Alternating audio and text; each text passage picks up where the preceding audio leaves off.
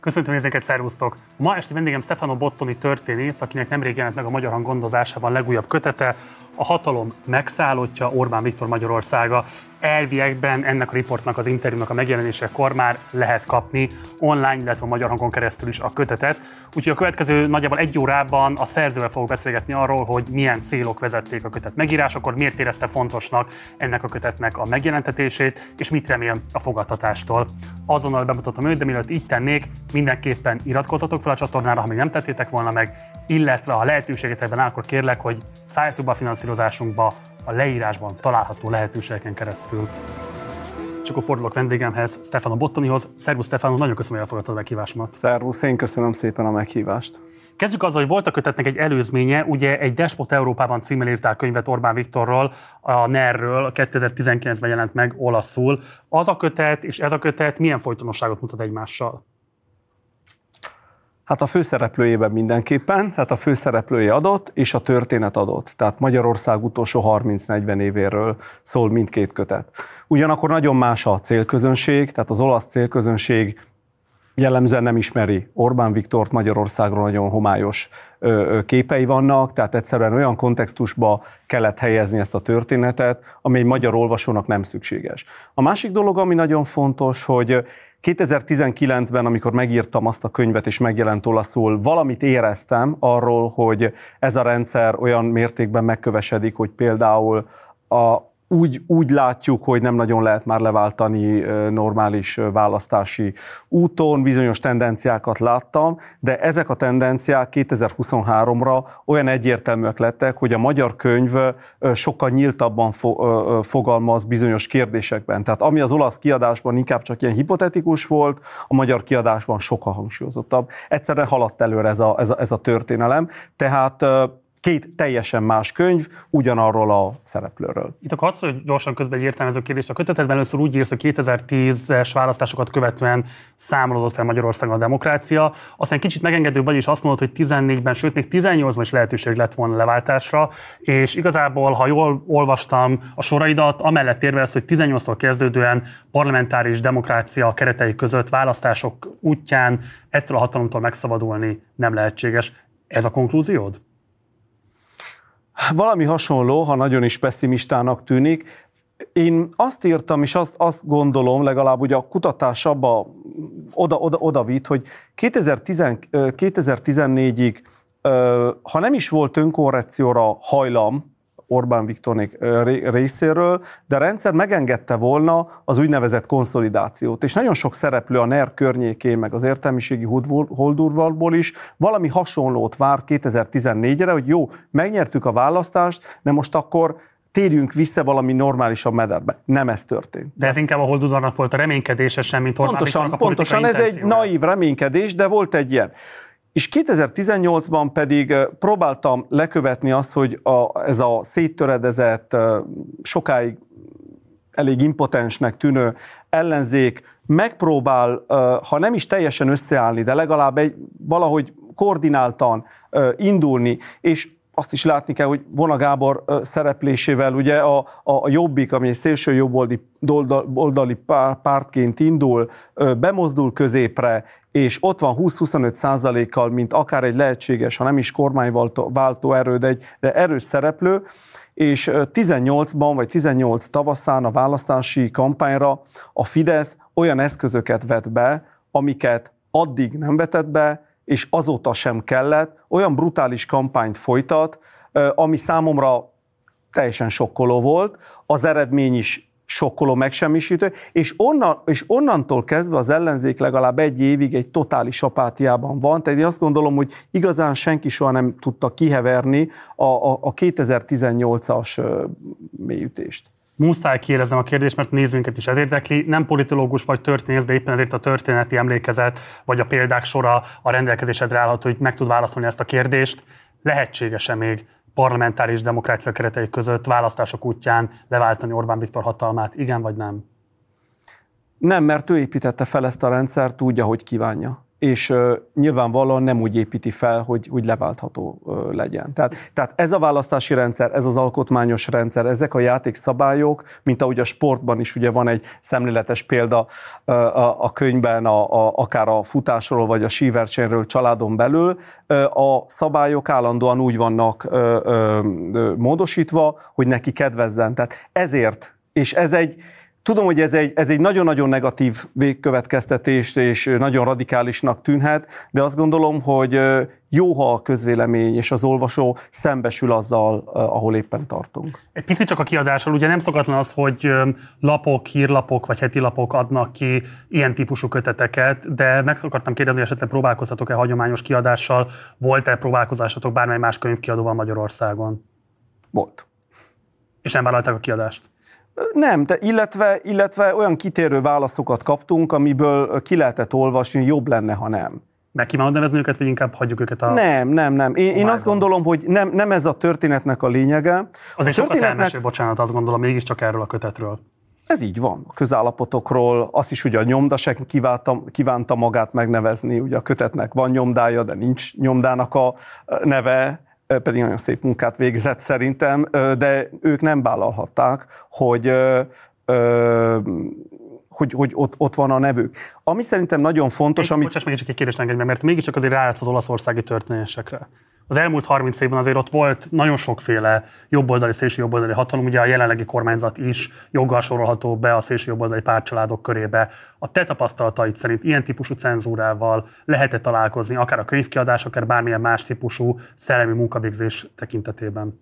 Hát nézd, amikor Berlusconi hatalmon volt, és ő több, több ízben volt hatalmon 1994 és 2011 között, legalább háromszor, hosszabb ideig, hát ha nem jelent meg róla 40 vagy 50 kötet, és ennek a jelentős része olyan szinten állt, abból a, tehát ilyen, úgy, mint például a dr. Kende Péter kötete Orbán Viktorról a 2000-es évek elején. Tehát körülbelül azon a Ö, tehát olyan, olyan álláspontot képviselt, és ezek teljesen, hogy is mondjam, ott garazdálkodtak a, hmm. a, a piacon, ezeket a köteteket bemutatták a tévében, megvitatták, ö, óriási példányszában fogytak. Nem, hát azt gondolom, hogy itt, itt azért egy, egy, egy más jellegű piacsal állunk szemben, egy más jellegű ö, rendszerrel. Ugye ez a, ezek az olasz szélső jobboldali vagy radikális jobboldali pártok vagy rendszerek nem alkotnak alkotmányos rendszert. Ez egy nagyon, ez számomra, és azért is emeltem ki a könyvben ezt a, ezt, ezt a dolgot, hogy ez egy alkotmányos rendszer, mert én nem vagyok jogász,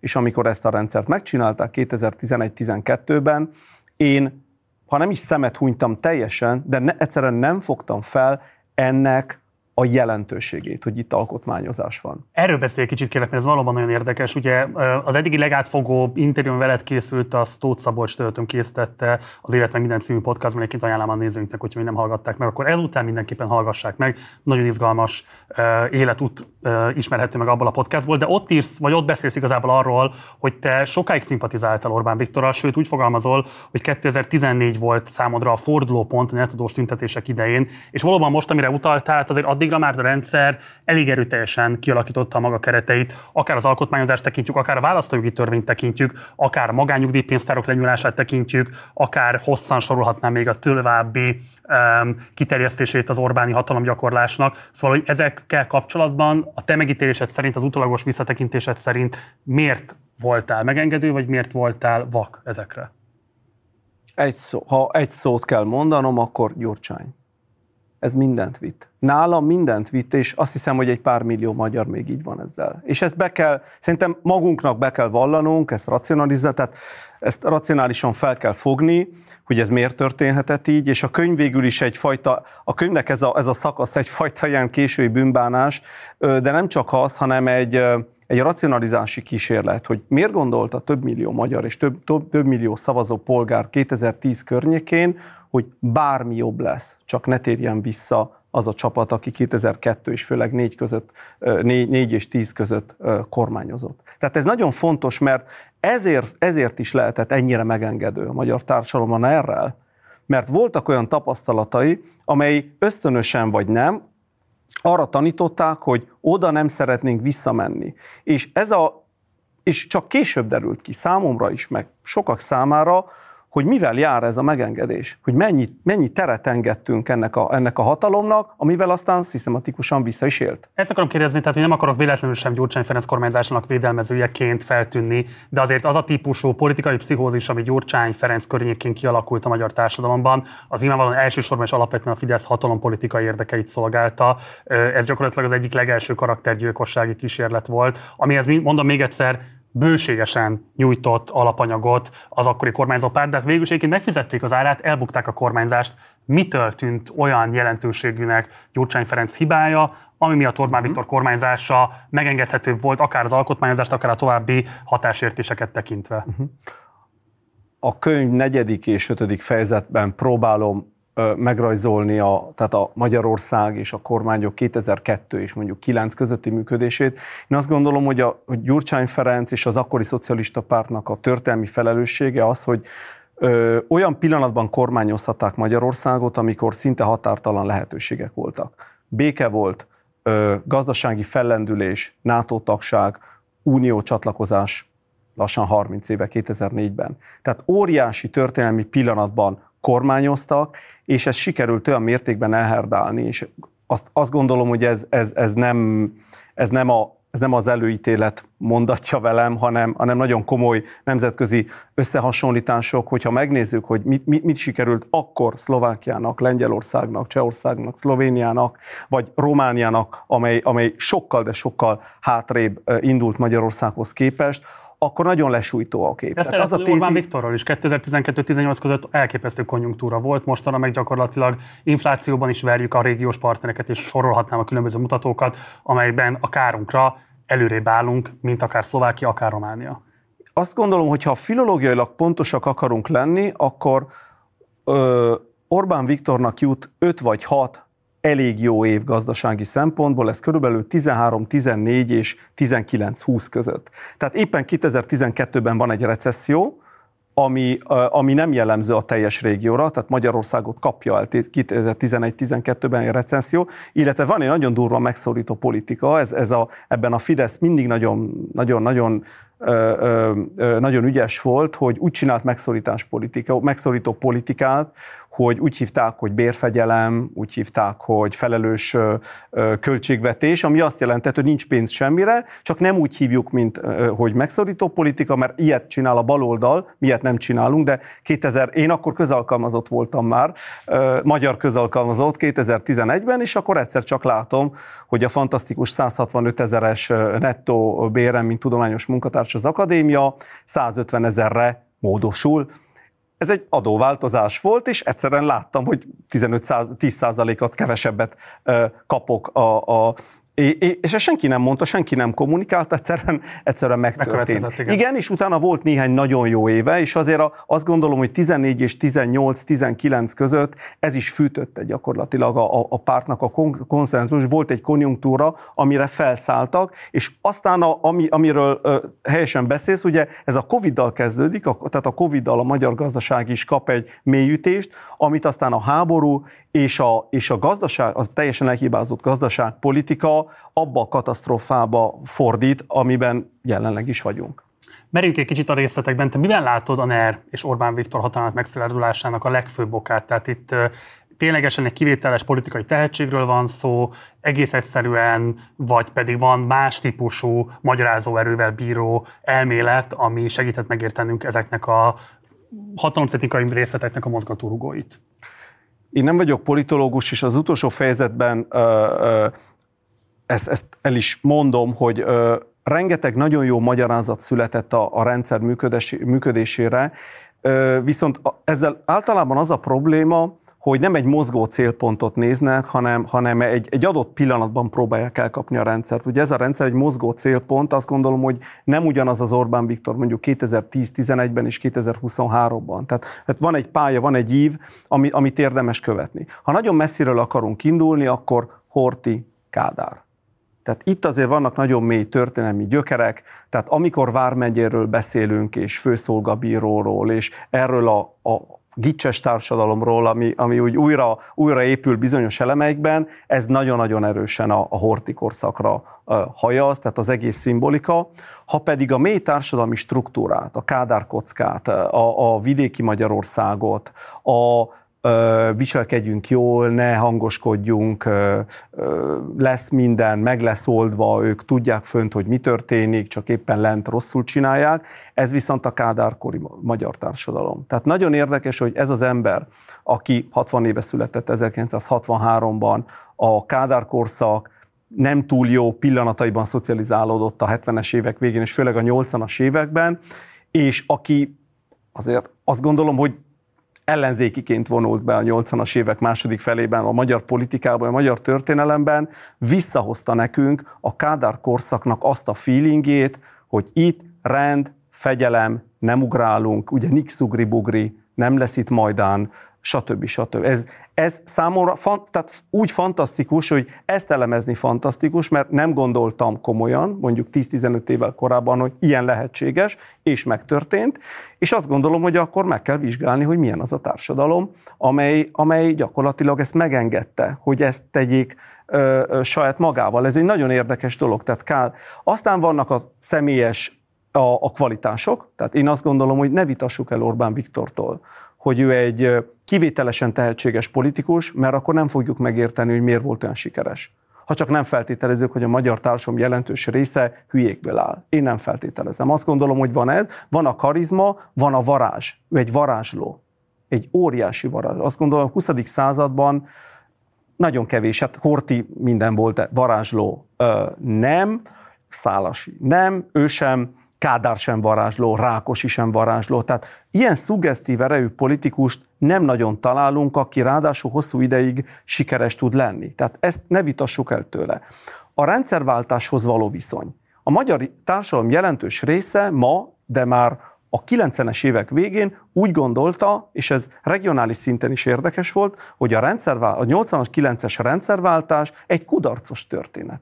Miért gondolta így? Miért gondolta, hogy itt veszítettünk, miközben megkaptunk egy nyugati csatlakozáshoz való lehetőséget, megkaptuk a szabadságot, bármit is jelentsen, megkaptuk a, a demokráciát, ha nem is működik tökéletesen, megkaptuk a piacgazdaságot, amire sokan vágytak, akkor mi a probléma? Tehát mi az, amitől nagyon-nagyon sokan úgy érezték, és Orbán Viktor erre alapozta 2010 előtt már a hatalmat, amikor arról beszélt, hogy a 20 zavaros év.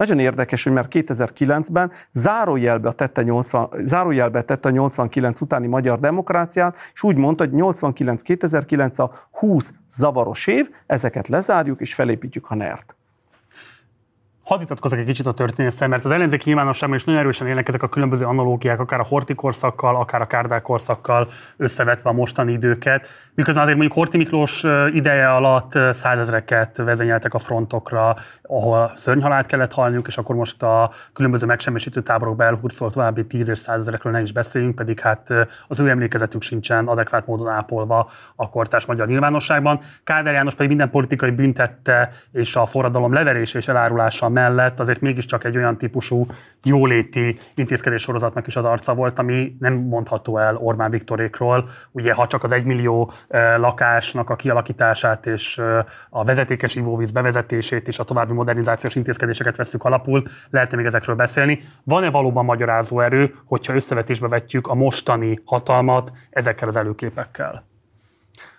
Akkor nagyon őszinte vagyok. Nyilván a, a Hortinál a, én, én sokáig ellenálltam, úgy, úgy egy ilyen belső ellenállás is tőlem, hogy a, a 30-as évek paradigmáját használjam erre.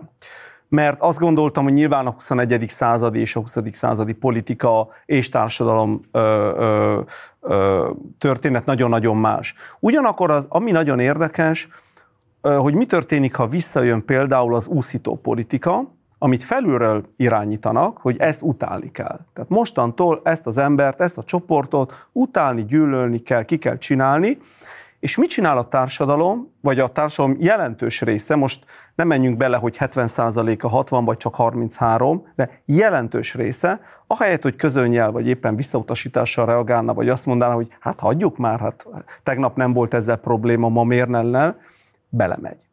És ez a konformizmus az, ami ma megijeszt. Bevallom. Tehát ez, ez ijesztő, mert ezt a mintát látom, ami nem azt jelenti, hogy semmilyen fog megtörténni, de ez ennek a konformizmusnak a, a a továbbélése, a túlélése, és hogy, hogy ez átöröklődött a hortikorszak, a kádárkorszak, és a rendszerváltás nem tudta ezt megszakítani. Én azt gondolom, hogy erre nagyon, tehát komolyan reflektálnunk, hogy például az oktatási rendszer milyen szerepet vállalt a rendszerváltás utáni Magyarországban, hogy milyen rendszer, milyen, milyen szerepet nem vállalt. Miért nincsenek egyetemisták szervezetten a tüntetéseken, miközben ott vannak a, ott vannak a középiskolások szegények vagy éppen a szüleik. De van egy nagy generáció, aki rengeteg idővel rendelkezik, és nincs sehol. Én azt gondolom, hogy ezeket a felelősségeket és ezeket a szerepeket mindenképpen meg kell bolykatni, ha meg akarjuk érteni, hogy, a, hogy például a, a rendszer szemben ellenállás is miért ilyen töredezett, miért ilyen gyenge. Menjünk végig a kötetnek néhány fontosabb állításán. Ugye gyakorlatilag itt egy 30 éves politika pályatörténetet veszel végig, talán még többet is, mint 30 év. A legelején már fölhozod azt a vélekedést, ami szerintem nagyon fontos lenne egy kicsit tisztázni. Ugye arról írsz, hogy volt egy beszervezési kísérlet Orbán Viktorral szemben, és konkrétan idézek most téged. Az elhárító tiszt azonban elintézte, hogy a fiatal jogászt, aki után elmondása szerint az orosz KGB is érdeklődött, helyezzék mégis Zalaegerszegre katonai szolgálatra. Rendkívül érdekes a szovjet állambiztonsági szerve tett rövid utalás. Ugye itt Mózes Miklós nyugállományú ezredesnek az olvasói levelére utalsz, ami magyar hírlapban jelent meg 2005-ben. Itt az a nagy kérdés, hogy nyilvánvalóan Mózes maga sem állította azt, hogy beszervezték volna Orbán Viktort, viszont a te megfogalmazásod alapján erőteljesen lehet következtetni erre, hogy neked mégiscsak ez a véleményed. Ez a véleményed?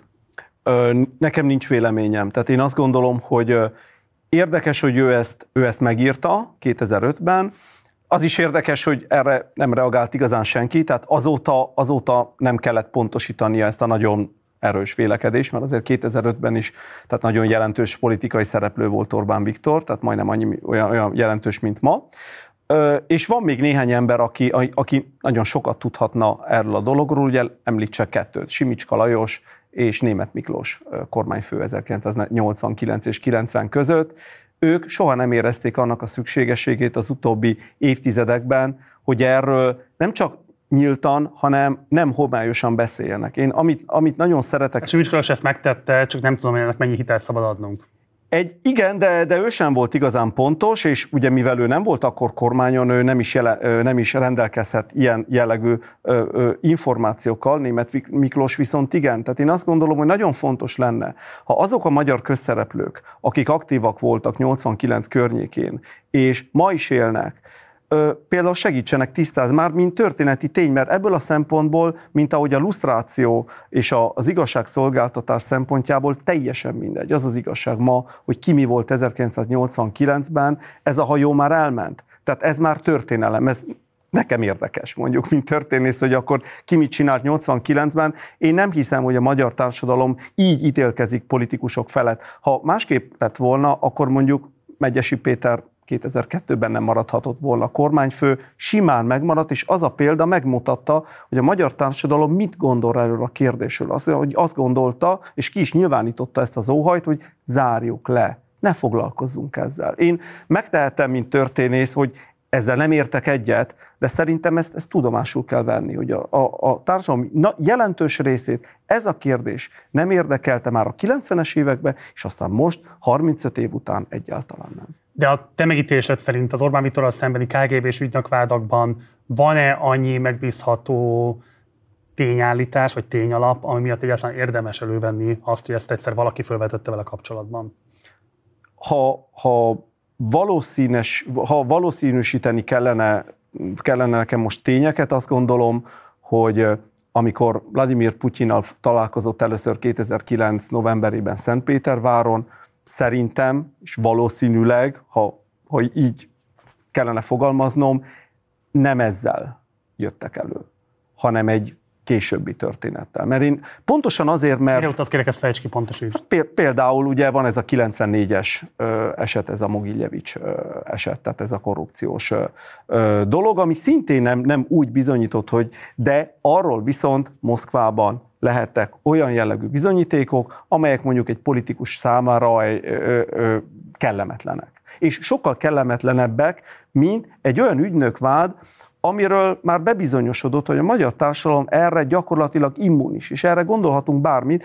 A korrupciós vád az, az, az annyiban veszélyesebb, hogy az, új, hogy, az, hogy az frissebb, hogy az más szereplőket is behozhat a történetbe, tehát hogy az tovább görgethető olyan irányba, amit nem lehet már ellenőrizni. Csak ezt akkor fejtsük ki a nézőnk kedvéért, mert vannak fiatalabb nézőink is, akik nem biztosítják, hogy mi az a Mogiljevics vád. Ugye itt arról van szó, hogy Dietmar Klotó a vélekedések szerint egy millió márkát juttatott volna el Szergei Mogiljovicson keresztül, vagy személyesen Orbán Viktornak, vagy pedig valamelyik vezető fideszes politikusnak. Ezt ugye maga Dietmar Klodó nyilatkozta egyszer, de közvetlen bizonyíték arra, hogy ez ténylegesen megtörtént volna, nem áll a rendelkezésünkre a legjobb tudomásom szerint. Neked van esetleg ennél bármilyen én, ki, kiegészítő információ. Ne, én kizárólag legális tiszta forrásból dolgoztam, ez, ez fontos, mert ugye ez történelem, de csak részben, ez élő történelem. És mint történész, ritkán rendelkeztem azokkal a forrásokkal, azokkal az eszközökkel, amiket, amikkel általában mi operálunk,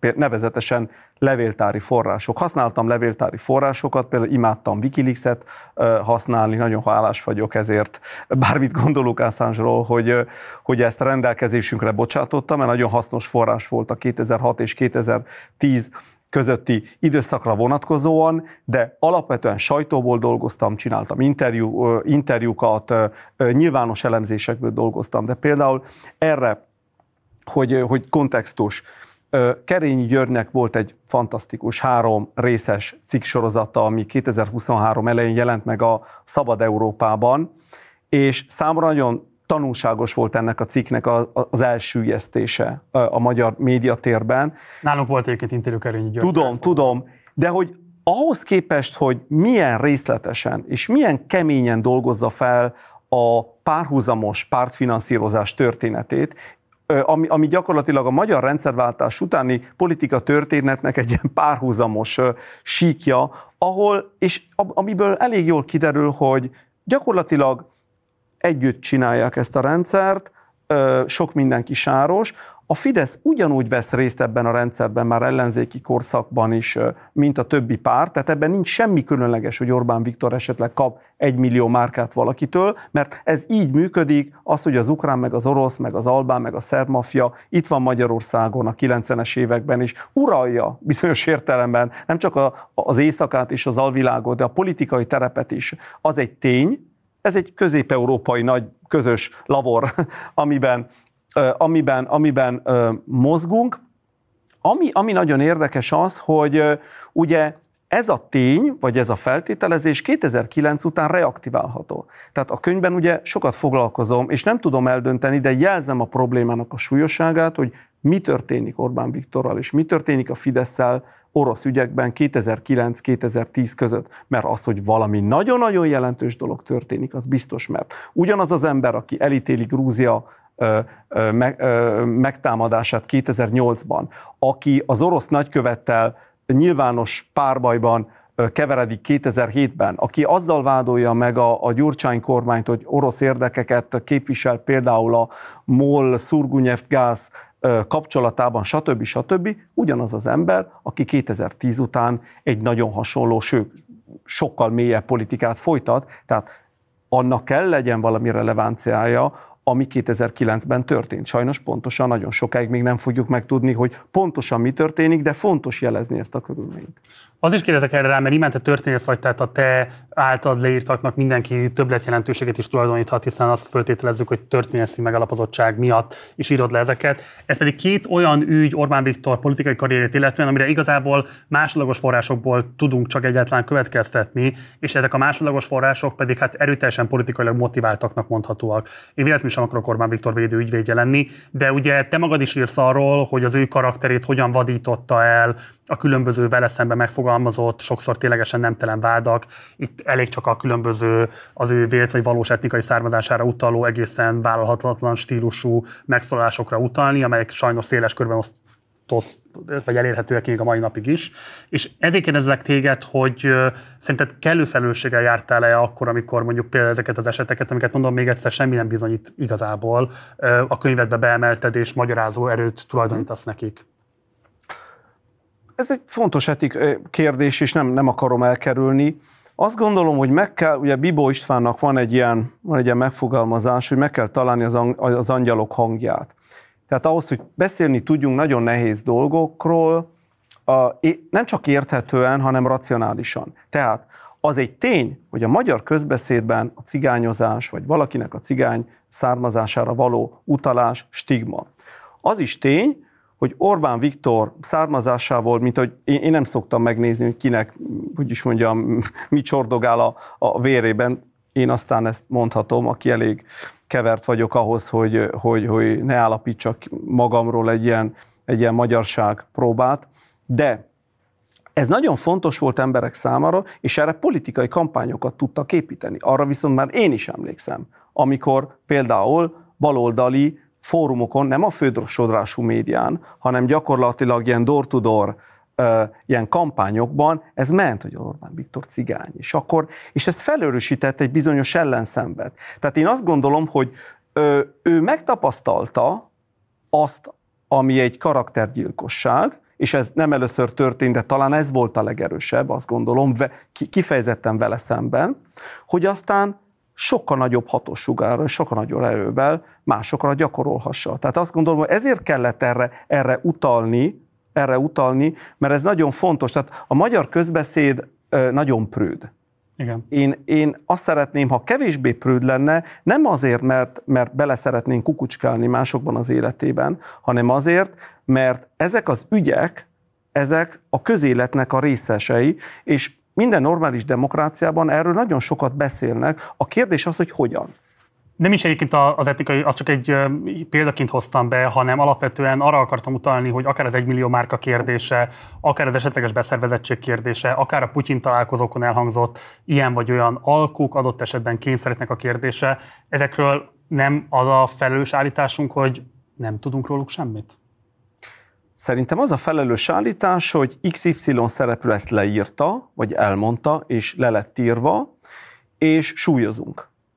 Tehát a könyvben próbálok súlyozni. Két fontos ö, elemről írsz a 90-es évek vonatkozásában, még mielőtt Orbán Viktor először kormányra kerülne, és mindkettőről szeretnélek kérdezni. Az egyik, ö, ö, ugye ez a régóta élő magyarázata a korabeli média világnak, nevezetesen, hogy akkoriban egy balliberális média túlsúly lett volna, amely nem volt különösebben tekintettel a kormányzó Antal kormány különböző nehézségeire, illetve kihívásaira. Ez az egyik. A másik pedig, hogy az SZDSZ kapcsán elég nyíltan írsz azokról a típusú vélelmekről, amiket azért egy időben leginkább a Magyar Fórumon lehetett olvasni, nevezetesen, hogy ez egy zsidó párt lenne.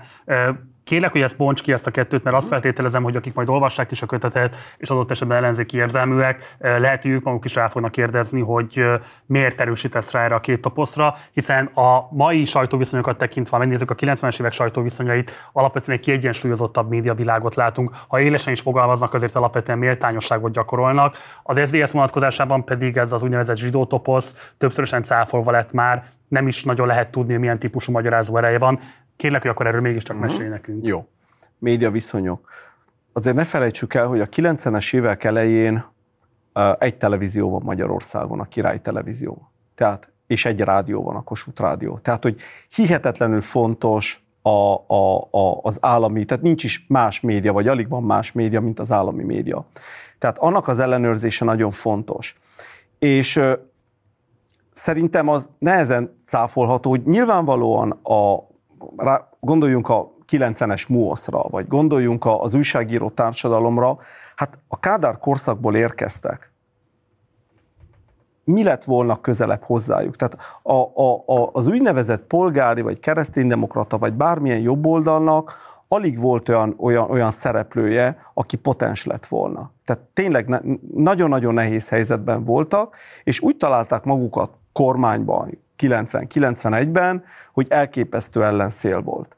Én, és Orbán Viktor ebből később tanult, de ő is abban a helyzetben volt, tehát ő is egyrészt ezt kihasználta a 90-es évek elején. De bocsánat, amit ellenszélnek írunk le, az valójában nem a demokratikus részvételnek a szükségszerű velejárója. Nyilván addig egy egypárt állam volt, amelyben nem volt különösebben kritika gyakorolva a hatalommal szemben. Itt meg hirtelen volt egy elvégben demokratikusan megválasztott hatalom, na ná, hogy kieresztik a körmeiket adott esetben a sajtó munkatársa, és ez szokatlanul hathat egy addig más típusú nyilvánossághoz szokott társadalomban. Ez így van. Ez így van. De ha megnézzük, hogy mi sikerült, mi nem sikerült az, az Antal kormánynak, tehát nyilvánvalóan rengeteg ö, gazdaságpolitikai vagy kultúrpolitikai bakia volt a 90 és 93 között. De szerintem ö, méltátlan lenne nem, nem elismerni, hogy ezek az emberek nagyjából demokraták voltak, és azért ebben az országban a 20. században ez már eredmény, tehát nincsenek rengetegen. Kettő, mélyen elkötelezettek voltak egy nyugati integráció mellett, és azért ennek a súlyát is átérezzük manapság, és három, nem akartak diktatúrát. Tehát megtehették volna, megtehették volna, hogy Magyarországot egy ilyen korabeli horvát, szlovák, román féle etnicizált berendezkedés felé viszik.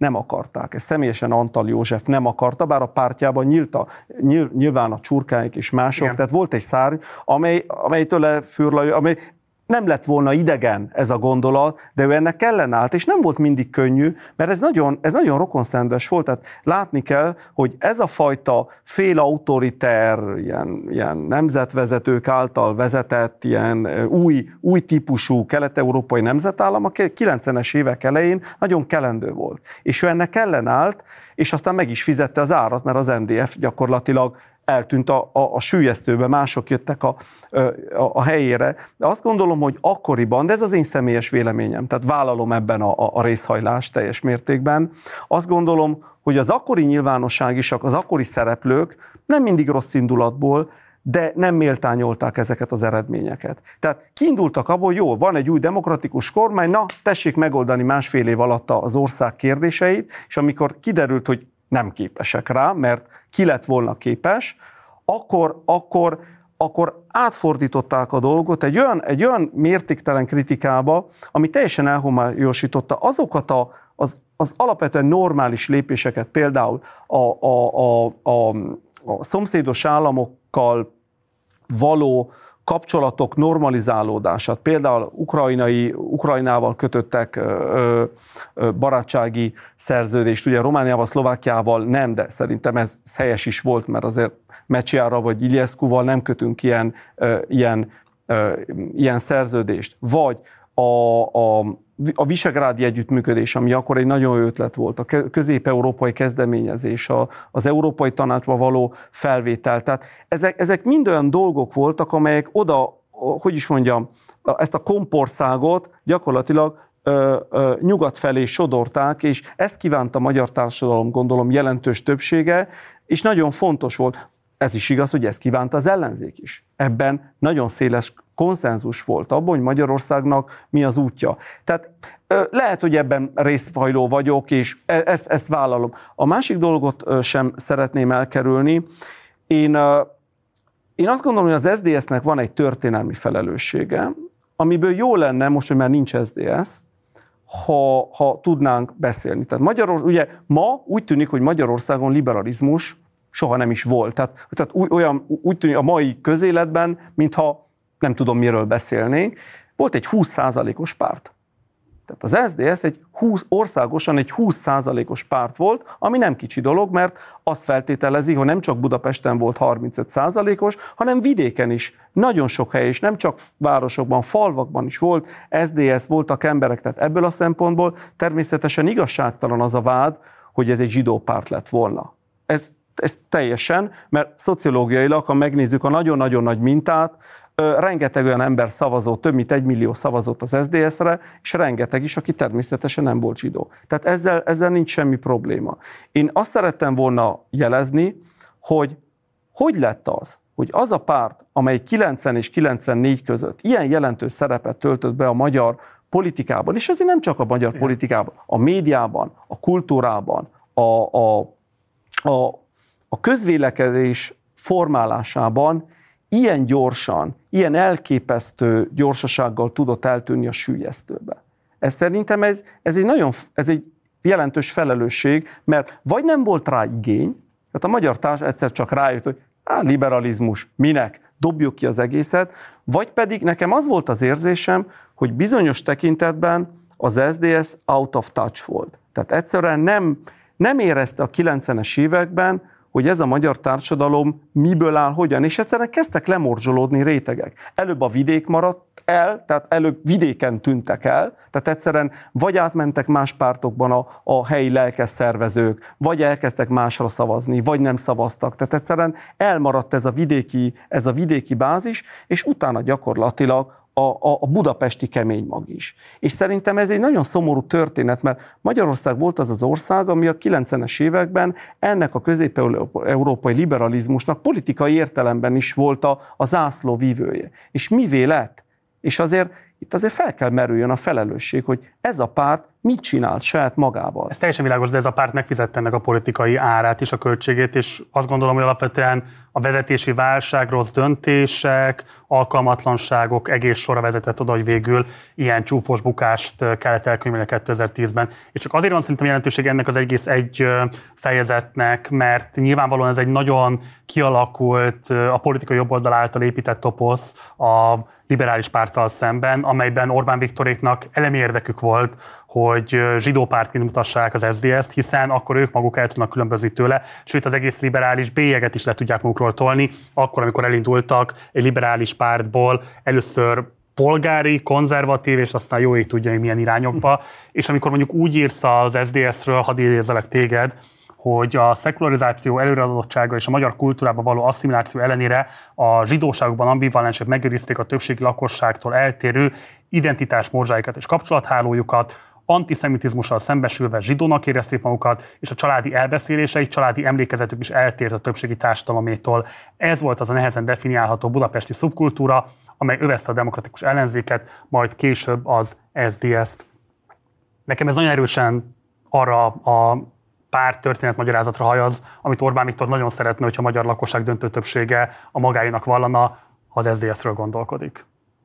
Én azért nem gondolom úgy. És azért leírom, le, leírom például Csurka Istvánnak a szerepét ezzel kapcsolatban is, ami, ami szerintem nagyon érdekes. Tehát a, a mai Orbán Viktor gondolatai rengeteg mindent kölcsönöznek a 90-es évek elejé Csurka István magyar fórumos dolgozataiból. De nem akarok el, tehát én azt gondolom, hogy nem kéne tabu legyen erről, erről beszélni ma Budapesten, hogy a 80-as évek végén a demokratikus ellenzéket és ezeket az ellenzéki köröket is, ebbe beleértem az alternatív színházat, a színjátszó csoportokat, a, a zenét, a folyóiratok, bele, a, a kultúrát, nagyon erősen áthatotta például ez a a, a személyes múlttal való, ne, nekem nagyon sok ilyen találkozásom volt. Én ugye 2002 óta élek Magyarországon, de már a 90-es években sokat forogtam itt, minden nyáron itt voltam, és akkor ugye Olaszországban nagyon kevés zsidó van. Tehát ott, ott ezzel a kérdéssel az ember viszonylag ritkán találkozik. De én ez, akkor itt találkoztam ezzel a kérdéssel, hogy oké, okay, akkor mit jelent itt zsidónak lenni? Tehát kik azok, akik mondjuk azt mondják magukról, uh-huh. volt, és aki, vagy például kiderül,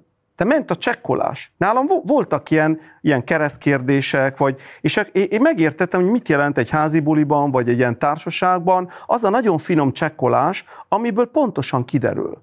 Hogyha valaki munkaszolgálatos volt a nagyap, akkor, akkor ez már pontosan. És később jöttem rá, hogy milyen ezek a családi történetek milyen traumákat hordoznak, és akkor mit jelent például 1995-ben vagy 2003-ban az, hogy valaki teljesen másképp éli át a második világháborút, és ennek van relevanciája, sajnos, mert egészen másképp emlékszik dolgokra. Arra emlékszik, hogy például hogyan árulták el a szomszédok, vagy hogyan, hogyan, hogyan köpte be a, a, a nem tudom, a, a, a kereskedő partnere, vagy mi történt velük, hogy visszajöttek, tehát, vagy, vagy éppen nem jöttek vissza, és, és mi. Ezek a családi traumák soha nem lettek kibeszélve. Ez nagyon, ugye a kommunisták nem voltak ebben, ebben érdekeltek. Ugye Bibó megírta 48-ban a, a zsidó kérdést, ami a, tehát számomra máig alapvető élmény, ő 1948-ban tud erről írni, pár éve történt az egész, tud erről írni, mint múlt, és mint egy olyan dolog, amivel, amivel a magyar társadalomnak szembe kellene néznie. Soha nem nézett vele szembe, és a rendszerváltás után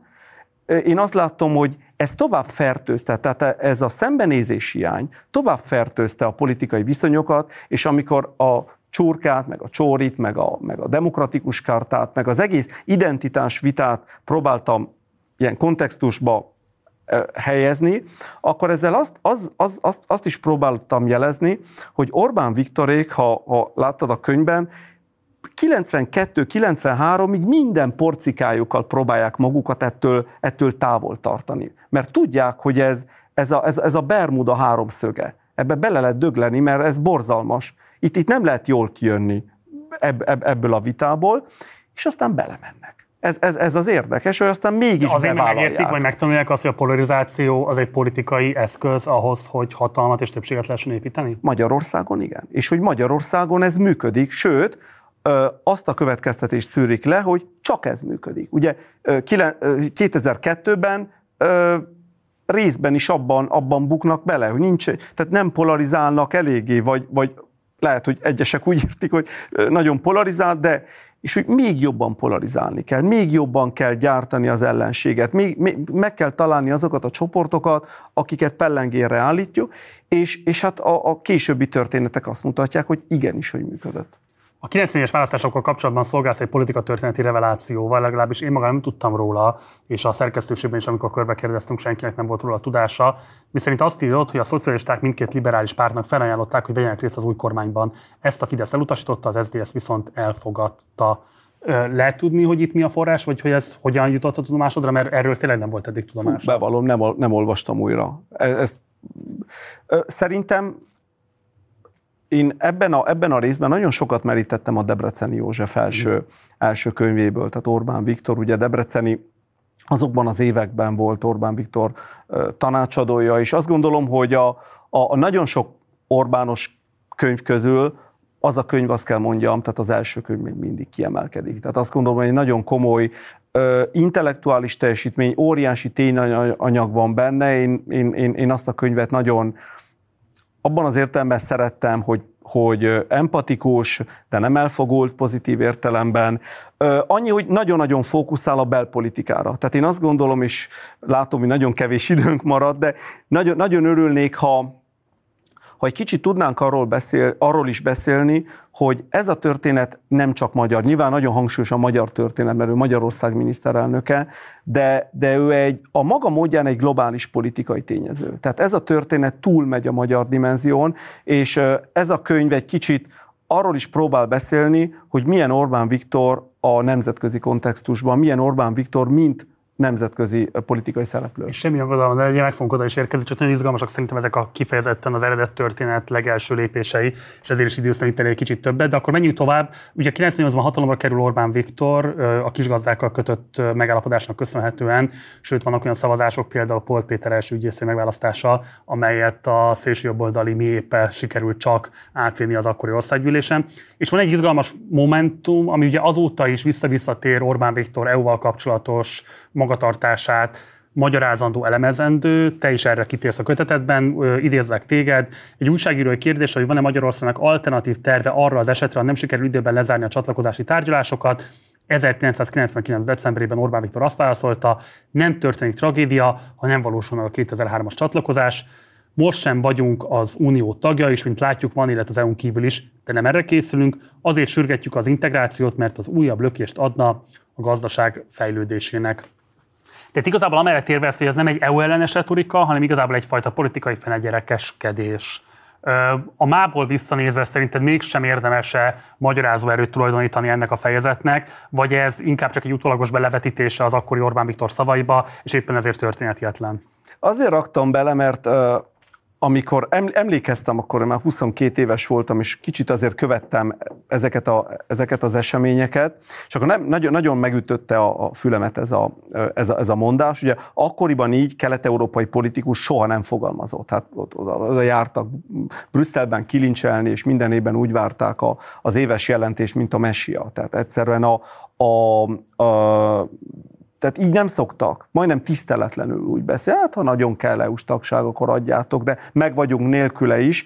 Ö, én azt gondolom, hogy ez jól mutatja, hogy számára ez az egész EU melletti elköteleződés, ez egy pragmatikus ügy volt, amit akkor képviselt erőteljesen, és azt gondolom hitelesen, mert professzionálisan csinált, amikor Magyarország belépett az Európai Unióba, amikor le kellett hívni pénzeket, amikor egy, együtt kellett működni, amikor kiépült ugye Magyarország uniós tagságának az intézményrendszere, de ezt akár vissza lehet fordítani, ha az a dolog nem szolgál bizonyos célokat. Tehát én nem tartozom azok között, akik mondjuk egy vagy két évvel ezelőtt még reálisnak gondolták volna a Huxitot, mint egy olyan forgatókönyv, amit racionálisan végig lehet vinni, mert felsoroltam volna ugyanazokat az érveket, amiket minden normális közgazdász fel tud sorolni, hogy hát, hát nem éri meg. Tehát, és ha nem éri meg, ha nincs racionalitás, akkor egy racionális politikai cselekvő, mint Orbán Viktor, miért lépne ki? Tehát maga ellen dolgozna. De mi van akkor, ha ez a politikai aktor, akit nagyon ügyesnek és racionálisnak gondoltunk, és ma is gondolunk, kilép egy bizonyos mederből, és úgy fogja fel az EU-s tagságot, vagy nem tagságot, mint a saját hatalomhoz való kulcsot. Tehát, hogy csak akkor maradhat hatalmon bizonyos feltételek között, ha nem EU tagság. És akkor bizonyos értelemben egy több pénz és hatalom között kell választani. Na most ez egy olyan helyzet, amiben eddig ő nem került, mert a német tőke és a nyugati kapcsolatok révén ezt meg tudta kerülni. Tehát Magyarországra jött a pénz, és a magyar gazdaság, illetve a NER, mint olyan, finanszírozható volt. De ha nem finanszírozható azon, azon az úton, és más úton azért kínai kölcsönök, stb. nehezebb és rosszabb feltételek között történik, akkor mire van az EU? És azért azt is látni kell, hogy az utóbbi 5-6-7 évben, mint ahogy mondtad, tehát a magyar lakosság elképesztő mértékben meg lett dolgozva abban az értelemben, hogy a csúnya, rettenetes Brüsszel miket művel. Tehát ma ugye a mérések azt mutatják, hogy még többségben van az EU pártiság, de csökkent. Tehát a magyar lakosság kiemelkedően EU párti volt, és ez körülbelül kétoldali konszenzus volt még pár évvel ezelőtt, ma már csökken, bár még mindig többen vannak. Tehát a, ha ő döntene valamiről, még a saját közvéleményt is meg kellene dolgoznia, de azt is tudjuk, hogy megvan, megvan, a, megvan a, az az apparátus, amivel ezt megcsinálta. Tehát azt gondolom, hogy ha tavaly előtt ennek a lehetősége, vagy a valószínűsége mondjuk egy százalék volt, most mondjuk adnék neki 20 vagy 30 százalékot. A közvélemény megdolgozására szolgáló apparátus kapcsán nagyon izgalmas részlettel szolgálsz 2004-ből. Ugye itt azt írod le, idézek megint téged a kötetből, a Fidesz parlamenti frakciónak 2004. április 5-i drámai hangvételű ülésén kristályosodott ki, melyen részt vett egy a jelenlők számára akkor még ismeretlen személy Habony Árpád, aki bemutatta a Magyar Társadalom Szövetét mintázó fókuszcsoportokon végzett felmérését. Tehát itt kristályosodott ki a Fidesz frakció számára az, hogy milyen típusú társadalmi csoportokban érdemes egyáltalában e, dolgozniuk a többségért. A szociológiai kutatásból néhány alapvető konklúziót lehetett levonni, a bal-jobb törésvonal a választók értékítéletében teljes mértékben elvesztette jelentőségét, a középosztának szóló identitás kérdést feszegető kampányok például a kokárda folyamatos viselésre tett felhívás megosztották az országot, és hozzájárultak a 2002-es vereséghez. A külhoni magyarok kérdését levették a napirendről, mert a kívántal ellentétes hatást eredményezett, és nehezen lehetett kommunikálni a választók többségének. És itt jön a lényeg, Habony azt magyarázta a frakciónak, hogy a baloldal felé fordult szegényebb rétegek körében kellene teret nyerni, a gazdasági problémákról és a jelenben való csalódottságról beszélni, az anyagi biztonság hiányára építeni az új, jobboldali közbeszédet. Most segítsek valamit megérteni, ugye 2006-ban a rosszabb élünk, mint négy éve kampányal, ők buktak. Most pedig azt lehet látni, hogy hiába van rekordinfláció, ugye egyes élelmiszerek esetében 40%-os infláció, ami konkrétan kigazdálkodhatatlan magyarok százezrei számára, mégis az látszik, hogy ez különösebben nem fog a kormány népszerűségén, nincsen bezuhanás és ellenzéki erősödés sem. Tévedett Habony Árpád? Szerintem nem tévedett, csak akkor még nem ért be ez a munka. Tehát ha megnézzük a Fidesz 2006-os választási eredményeit, és itt nem csak a, a, politi- tehát a, a, a parlamenti választásokat érdemes nézni, hanem az októberi önkormányzati választásokat is. Persze, ez már összöd után volt, nem sokkal, de azt látjuk, hogy a Fidesz már stabilan egy 40% feletti párt volt, tehát konszolidálta a saját bázisát, majdnem két és fél millióan voltak, és 2006-tól kezdődően Budapestet és egy pár nagyváros leszámítva gyakorlatilag fél Magyarországot ellenőrizték, és akkor még, akkor még volt önkormányzatiság. Tehát akkor még egy polgármester kezében rengeteg hatalom, pénzparipa, fegyver, összpontosult, tehát nagyon-nagyon fontos volt az önkormányzat ellenőrzése például. Gondoljunk például Rogán Antal az ötödik kerületből építi fel a, a, a, tőkét és a politikai karrierjét.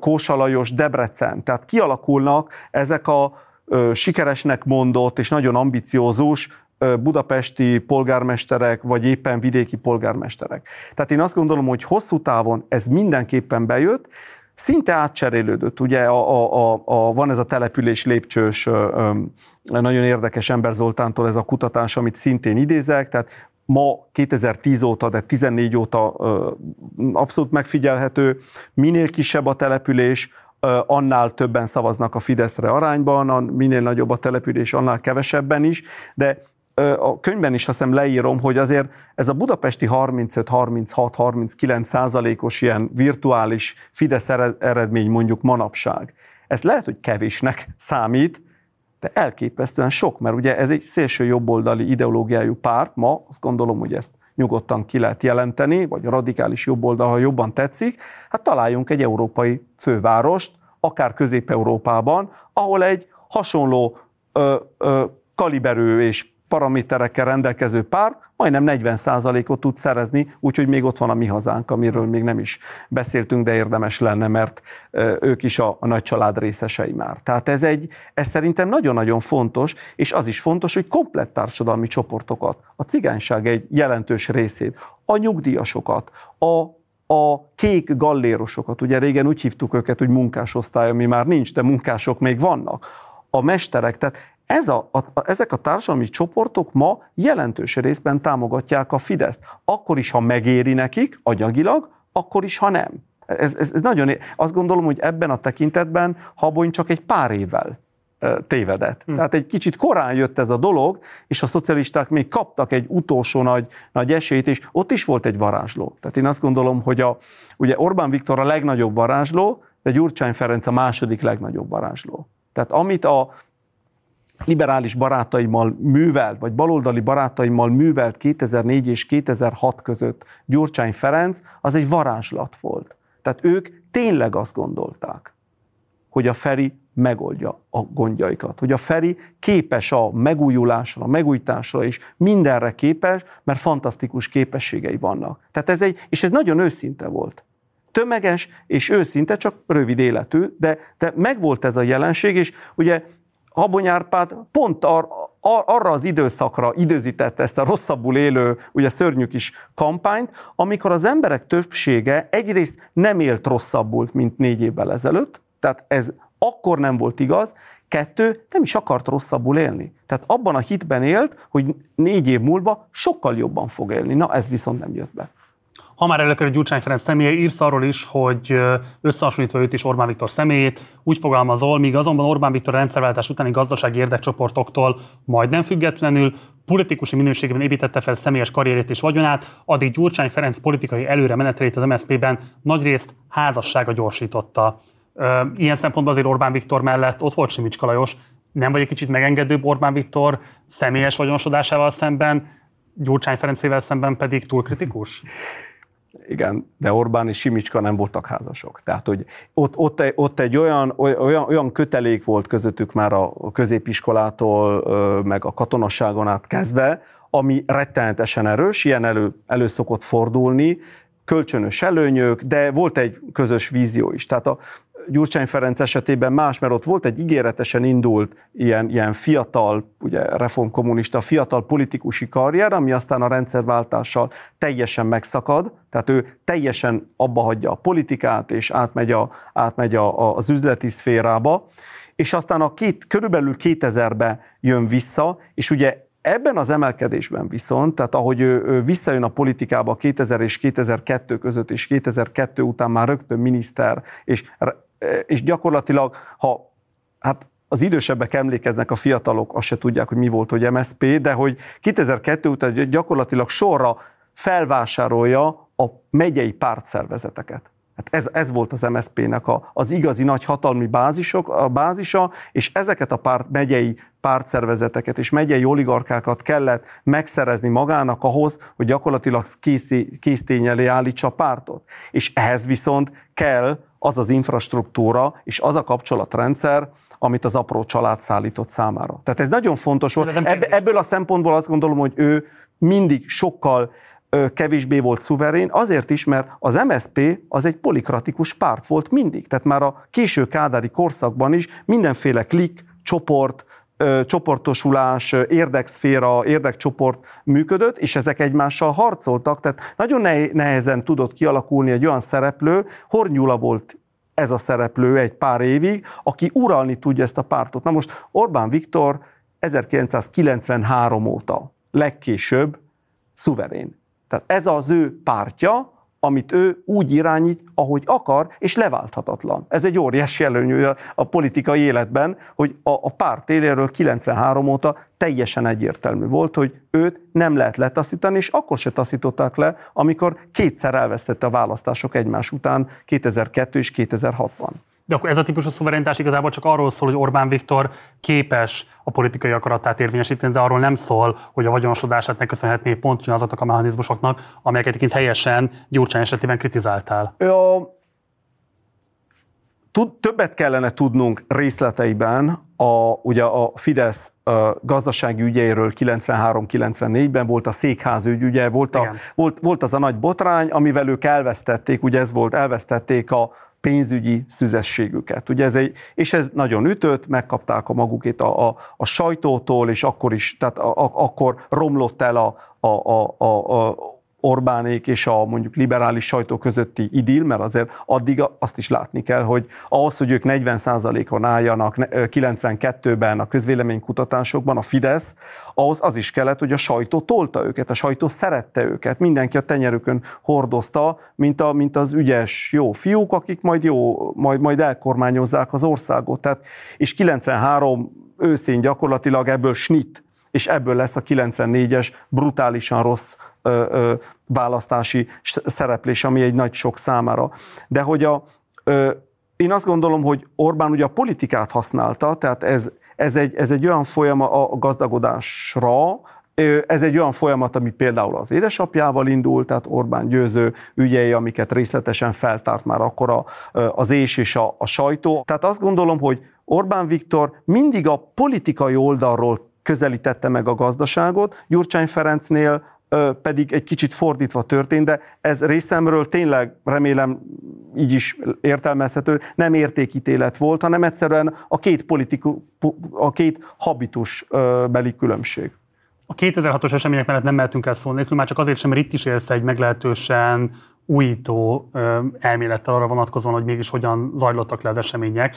Igazából te amellett érvelsz, hogy mivel a Fidesz meghirdetett egy gyűlést még a tusványosi nyári táborban szeptember 23-ára, amit annak tudatában tett meg a Fidesz, hogy tudták jól, nem csak, hogy tudták, hanem ismerték is a hangfelvételt, az összedi beszédet. Ott az a szándéka volt a Fideszes vezérkarnak, hogy ezt a beszédet lejátszák a gyűlésen.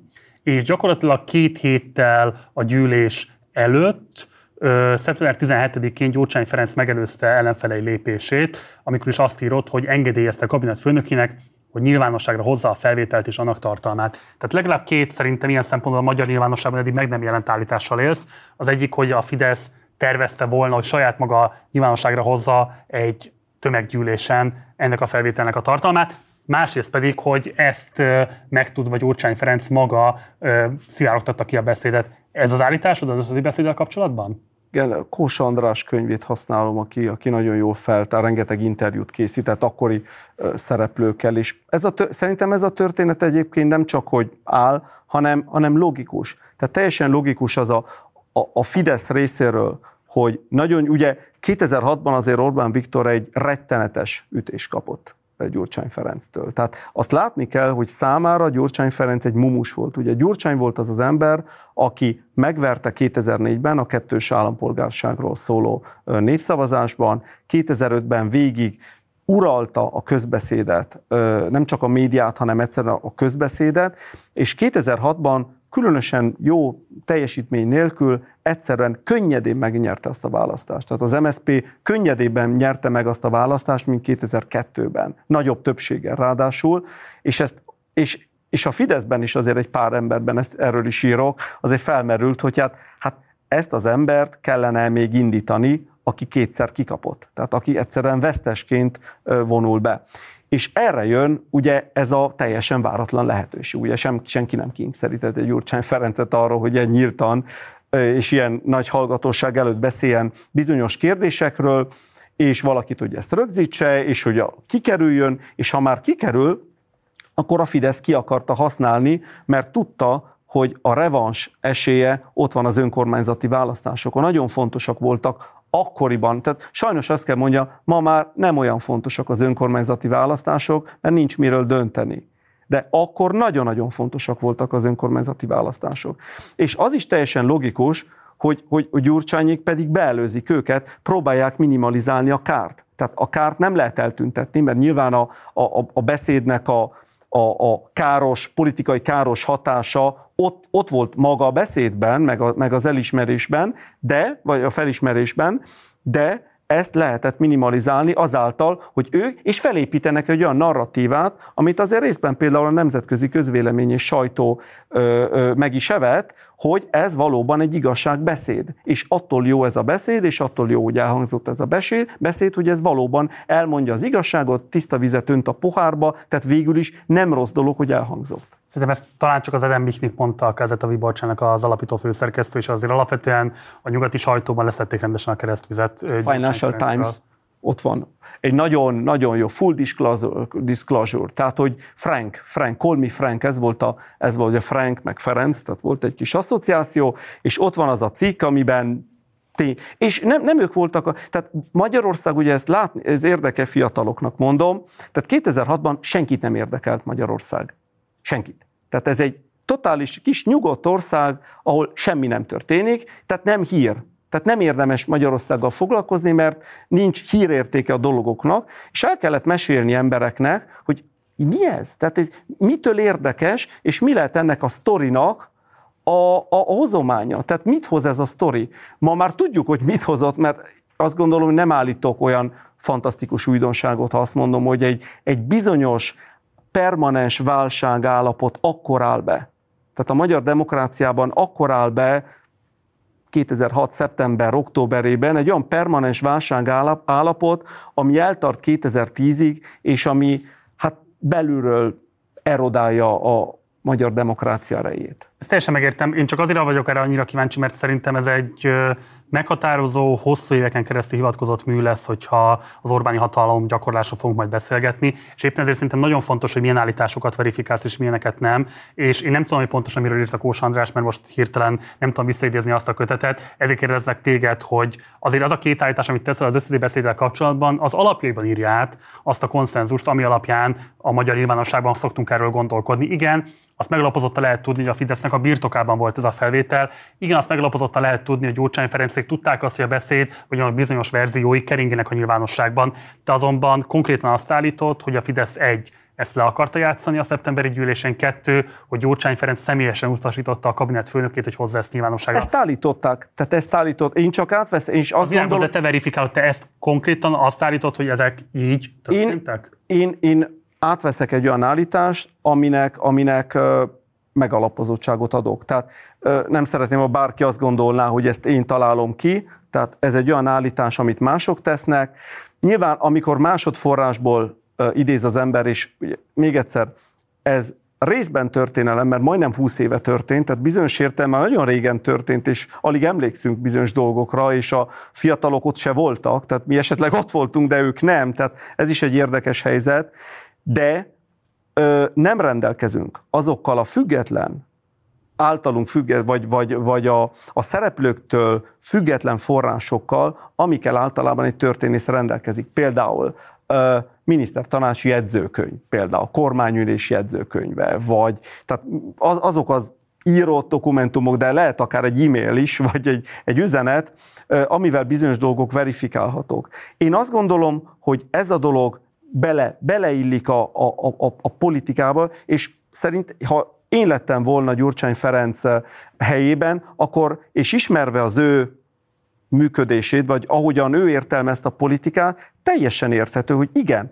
előzzük meg, mit csináljuk meg, mi próbáljuk ellenőrizni, lejátszuk a rádióban, ez ugye ez egy vasárnap délután volt, tehát nem, nem hallgatják olyan rengetegen, az ország jó idő volt, az ország el van foglalva mással, lesz egy kis botrány. Tehát szerintem, ami alá, alá lett becsülve, utólag... Ez egy teória.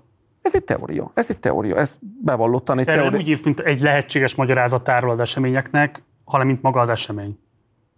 Átveszek egy olyan, átveszek egy könyvet, átveszek egy forrást, és azt gondolom, hogy ez a forrás hiteles. De ez, még egyszer mondom, ez egy, ez a, én azt remélem, hogy ez a könyv 20 év múlva, mondjuk 30 év múlva, ez egy olyan alapanyag lesz, és nagyon, nagyon jó lenne, ha erről a könyvről, meg a közállapotokról elindulna, mint ahogy most is csináljunk, egy értelmes párbeszéd. És azt gondolom, hogy a magyar közéletből eltűnt az értelmes párbeszéd, szekértáborok vannak, illetve teo- nem teóriák, itt azért több van, mint teória, tehát azért sok minden van, ami nagyjából verifikálható, és azt gondolom, hogy vélemények ütkö, normális ütközése, tehát, az, tehát nagyon szeretném, ha ez egy olyan kísérlet lenne, amit esetleg más hasonló kísérletek követnek. Előjönnek például a közszereplők, és elmondják, hogy nem így volt. Oké, okay. mondd meg, hogy hogy volt. Pontosan, hogy volt. És próbál bebizonyítani, mert nem én voltam ott 2006-ban, nem én szereztem meg a, a kazettát, nem én játszattam le, én akkor nagyon kicsi fiú voltam. Ők voltak bizonyos pozíciókban. Most, hogy már nincs veszteni való, mert ide jutottunk, ahova jutottunk, most már jó lenne, ha legalább, a, ha jelent nem tudjuk tisztázni, de legalább a múltat. Én arra tettem egy, egy sanda kísérletet, de nagyon remélem, hogy mások is, például akik közelebb álltak a tűzhez, akár Fidesz oldalról, akár csalódott Fidesz oldalról, akár MSP vagy SDS oldalról, hogy ők ezt hogyan élték meg, hogy volt, és azt szeretném, ha azt látnánk, hogy nem 2010 áprilisában indul ez a történet. Tehát én azt gondolom, hogy a, mindig van egy olyan, ami, amit magamnak is föltettem, hogy miért nem védtük meg a magyar demokráciát 2010 után? Vagy kevesen védték meg, és erőtlenül. Kiderült, sajnos erőtlenül. Valószínűleg azért, mert nagyon sokan nem tartották annyira fontosnak. Ez egy rettenetes dolog. Tehát ez a, van egy ilyen könyv, hogy When Democracies Die, tehát amikor meghalnak. A, a, a demokrácia gyakorlatilag meghal. Az emberek nem tartják fontosnak, á, minek? Lesz az jó úgy is és utál, utólag, tíz év után kiderül, hogy hát nem jó, csak nem csinálható úgy vissza. Tehát ez is egy probléma, amit fölvettek a végén, hogy jó lenne visszatérni a status quo antehoz, de nem lehet. Tehát ki kell majd találni valami újat, mert a 2010 előtti állapot nem csak, hogy véleményem szerint nem optimális, vagy szuboptimális, de egyszerre nem csinálható vissza. Igen. És ez egy, ez egy, szerintem ez egy ez egy nagyon komoly, nem csak elméleti, de történelmi probléma is, mert 45-ben hasonló pro. Mit csináljunk vissza? A horti korszaknak egy kulturáltabb változatát? A 18 előtti világnak egy kulturáltabb változatát? Vagy valami teljesen újat, és akkor az hogy nézzen ki? De ez azért fontos, amit mondasz, mert valóban az ellenzéki nyilvánosság széles körében él az a típusú elmélet, hogy most az inga kilenged, de időben mondjuk is vissza fog lendülni, és akkor a 2010 előtti állapotok restaurálhatóak lesznek, és hát közben már 13 év telt el, és hogy egyébként mennyire kívánatos a 2010 előtti időszak, szintén elég érzékletesen írsz, és most beszéltél is ami engem érdekel, megérkezünk 2010-ben, most néhány gyalog, tehát néhány galopugrással érkezünk meg 2010-be, mert hogy te magad is vállalkozol arra, ami az elmúlt 13 évben a különböző rendszermagyarázatok mindegyikében fölmerült problémaként, hogy igazából hogy is kéne neveznünk a nemzeti együttműködés rendszerét. Te egy ponton írod azt, hogy predátorállam lenne, máskor pragmatikus populizmust említesz, és alapvetően meg a könyvednek a legelső részén azt írod, pont a végén, amit a bevezetőben, vagy már a legelső kérdésemben is említettem, hogy 2010. április 27 a demokrácia vége, Kérdés az, hogy akkor ez most diktatúra, vagy akkor hogyan kéne neveznünk ezt? Egyáltalán egységes elnevezés illethető ez a 13 év, vagy ez is egy dinamikus folyamat, amelyben újabb és újabb rendszer formátumok, rendszer tipológiák mutatkoznak meg? Van egy önkifejezés, amit, uh, amit, amit a rendszer használ magáról, tehát nemzeti együttműködés rendszere, és szerintem ezt nyugodtan használhatjuk, mert ők ezt vallják magukról. Uh, Kérdésre válaszolva viszont szerintem ez egy mozgó célpont. Tehát nagyon nehéz megtalálni azt, hogy hogy nézett ki ez a rendszer egységesen 2012-ben vagy 2023-ban.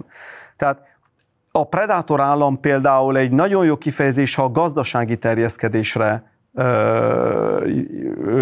vonatkoztatjuk, tehát a predátor rátelepszik a magángazdaságra is, és gyakorlatilag ebből ebből él, tehát nem teremt nagy outputot, és saját magát gyakorlatilag hízlalja. Ez a ilyen szempontból egy nagyon-nagyon jó kifejezés volt.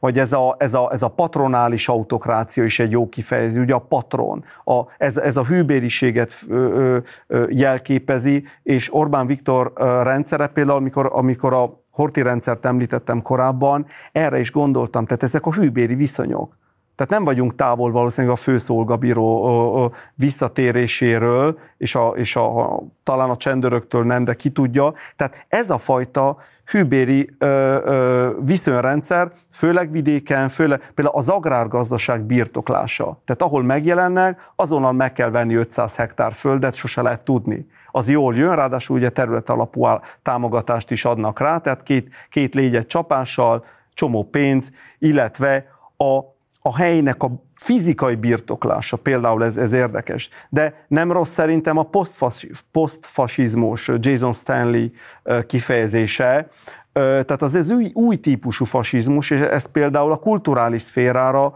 nagyon, nagyon, nagyon jól alkalmazható. Tehát én azt gondolom, hogy 2017-2018-tól egy nagyon jelentős előre mozdulás van ebben a tekintetben. Nem azt mondom, hogy ők addig nem foglalkoznak kultúrával, próbálkoznak valamivel, de hogy 2017-18-ban, és ezt Orbán Viktor meg is hirdeti, hogy ez valamikor, hogy ez a kultúra éve, tehát most akkor ezt kell csinálni. Tehát most ráfordulunk erre a fejezetre is, ez például egy, egy, egy jelentős dolog. Tehát én azt gondolom, hogy sok nagyon jó kifejezés van, csak én történész vagyok, én ezeket próbálom úgy, úgy kreatívan alkalmazni, illetve ö, bizonyos dolgokat kifejeznek, nem tudnék mondani, találni magamnak egy olyan kifejezést, amire azt mondom, hogy na akkor ez az. És hogy öt év múlva ez alkalmazható. Valószínűleg öt év múlva újat fogunk kitalálni, ami abban a pillanatban még jobbnak tűnik. Akkor hadd kérdezem a történést, mert ugye erről írsz is a kötetetben, hogy a NER-nek az alaptörvénye az radikálisan szakít a 89-es alkotmánynak a filozófiai szellemiségével, amikor is hangsúlyozottan megkülönböztetett felelősséget tesz az egyén kötelességeire a közösséggel szemben. Úgy írsz erről, hogy ez nem érvénytelenítette el az egyének alapjogainak védelmét, de olyan egyensúlyt célzott meg, melyek ki nem mondott célja Carl Schmitt korporatív szellemiségű etikus államának posztmodern változata. Úgyhogy akkor kérlek, hogy mint olasz történész is válaszolj erre a kérdésre. Szerinted itt ténylegesen lehet arról beszélni, hogy NERT, mint egyfajta ilyen Mussolini, korporatív, fasiszta államának egyfajta 21. századi reinkarnációja? Benne van, a, a korporatív dolog szerintem abszolút benne van, és nem is annyira Mussolini, mert ő, ő azért nagyon megideologizálta a dolgokat, és az egy rendes diktatúra volt, tehát rendes egypártrendszer, de mondjuk egy ilyen Salazar vagy Franco féle, féle rendszer az inkább benne van. Tehát az 50-es, 60-as, 70-es évekbeli Spanyolország, Portugália, az, az inkább benne van, tudom, hogy ettől nem lesz boldogabb a, a, a tévénéző, de hogy ez nagyjából adhat valami támpontokat, de ugyan, ugyanott megvan, és ö, tudom, hogy nagyon könnyű ö, ö, Putyinnal párhuzamban állítani, de azért amikor megvizsgáljuk az Oroszországhoz való kapcsolódást, és ugye ott van a három elem, tehát ezt nem lehet elkerülni, ugye a zsarolás, a haszonszerzés, tehát a gazdasági, kölcsönös gazdasági előnyök, és mi van az, és ugye ez a harmadik, ez egy kicsit az elefánta, a, az ideológiai ö, azonosulás. Tehát, hogy, hogy nekik tetszik alapvetően sokaknak tetszik, amit Vladimir Putyin megcsinált Oroszországban 2000-től kezdődően. Tehát találnak benne jót. Tehát az a fajta állam és nemzetépítés, az a fajta társadalomkép, ami ott van, az, az egyfajta modell, ami nem azt jelenti, hogy egy orosz autokráciát egy közép-európai viszonyrendszerbe automatikusan át lehet ültetni, de hogy abból lehet csipegetni és át lehet emelni elemeket, és meg lehet vizsgálni, hogy a társadalom ez meddig tűri. Tűri, nem tudja, ugye a századvégés barátai ezeket, ezeket állandóan nagyon szépen mérik, hogy mit szeret a társadalom, hogy, hogy kötelező katonai szolgálat belefére, nem fér bele, halálbüntetés belefér, abortusz kérdés, belefér, nem férre bele, ezeket állandóan mérik, és ugye ezek a kérdések ott vannak a, a, az ilyen orosz mintában. Tehát nagyon érdekes ez a, ez, a, ez a rendszer, akkor nevezzük úgy, mert ez a legegyszerűbb, hogy egyrészt ott vannak a 20. századból áthozott mindenféle minták, és ott van azért a magyar történelem halmaza.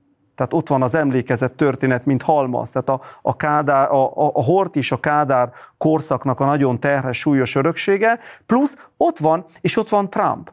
Ott van Trump. Tehát Trump azért az is egy minta, tehát az amerikai technológia, amit Orbán Viktor számomra ez volt nagyon érdekes a kutatásban, hogy én nem tudtam korábban tényleg, és azt gondolom, hogy ezt érdemes kiemelni, hogy elég mélyen tanulmányozza a 90-es években az angol száz nem csak politikai rendszert, hanem a politikai technológiát. Uh-huh. Hogy neki például egy Mandelson ö, a, az Egyesült Királyságban, és Tony Blair, és Clinton nal kezdődik a politikai technológiának a tanulás, hogy például hogy lehet nagyon célzott üzeneteket, nagyon gyorsan, nagyon világosan átvinni a választókon, miközben tudtuk, hogy a korabeli politikusok nem csak Antal, de Horngyúl egészen másképp beszélt, egészen másképp kommunikált, és ezt ő például onnan tanulja, nem Oroszországtól tanulja, ez tiszt, vegytiszta nyugati technológia, a, amit ő a 90-es évek elején tanul, tanulmányúton jár, ugye mindenki a Sorost említi, Soros fontos,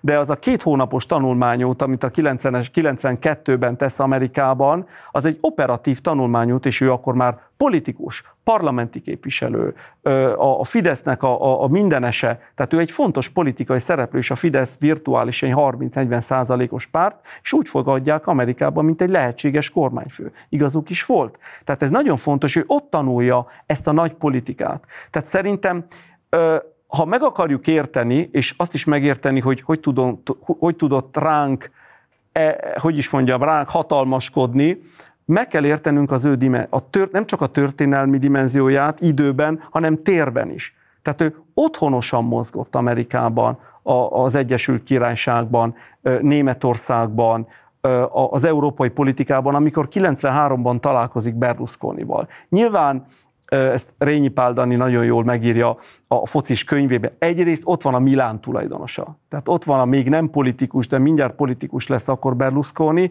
és ott van a, hát az akkor még egyáltalán nem gazdag Orbán Viktor és Berlusconiék, tehát megérkeznek ott egy, egy Milánellóban, a Milán edzőközpontjában egy külön helikopterre, elképesztően uh, megfog, grandiózus, igen. Grandiózus. Megfogja ezt a 30 éves fiatalembert, hogy ez a Berlusconi mit tudott felépíteni tehát ez, ez tényleg imponál neki, és később születik ebből egy nagyon tartós, nagyon hosszú politikai barátság, aminek hát most nincs úgy vége, de ugye Forza Italia, Berlusconi pártja már nem szereplő, nem, a nagyfiú, nem ő a nagyfiú az olasz politikában, hanem mások, de ez egy tartós barátság volt, és ez egy részben elvi barátság, másrészt ugye, hát honnan jön a hajrá magyarok?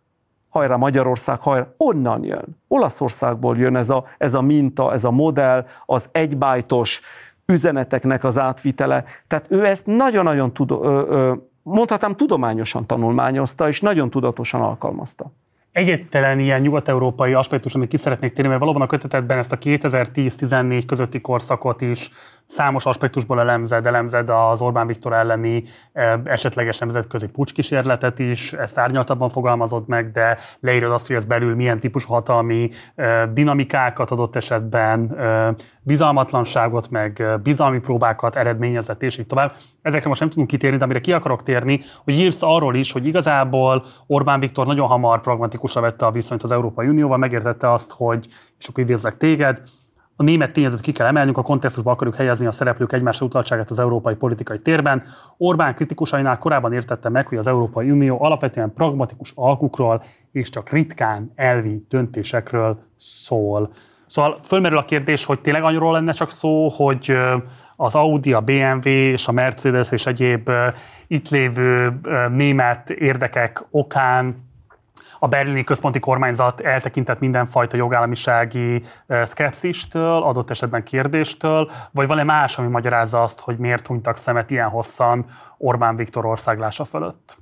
2018-ban volt egy nagyon érdekes beszélgetés a Milán Nietzsche, aki a, ő egy szlovák származású szakember, aki a, a Berlini Külpolitikai Társaságnak a, az egyik vezetője, és egy Közép-Európáért felel, és Magyarország is a reszortjához tartozott. És ő magyarázta nekem, és később aztán más elemzésekben is olvastam, hogy ugye Németországban ugye mindenki Berlint emeli ki, mert ugye az a főváros, de a német hatalomnak a, a nem is annyira rejtett igazi dimenziói, azok a tartományokban vannak.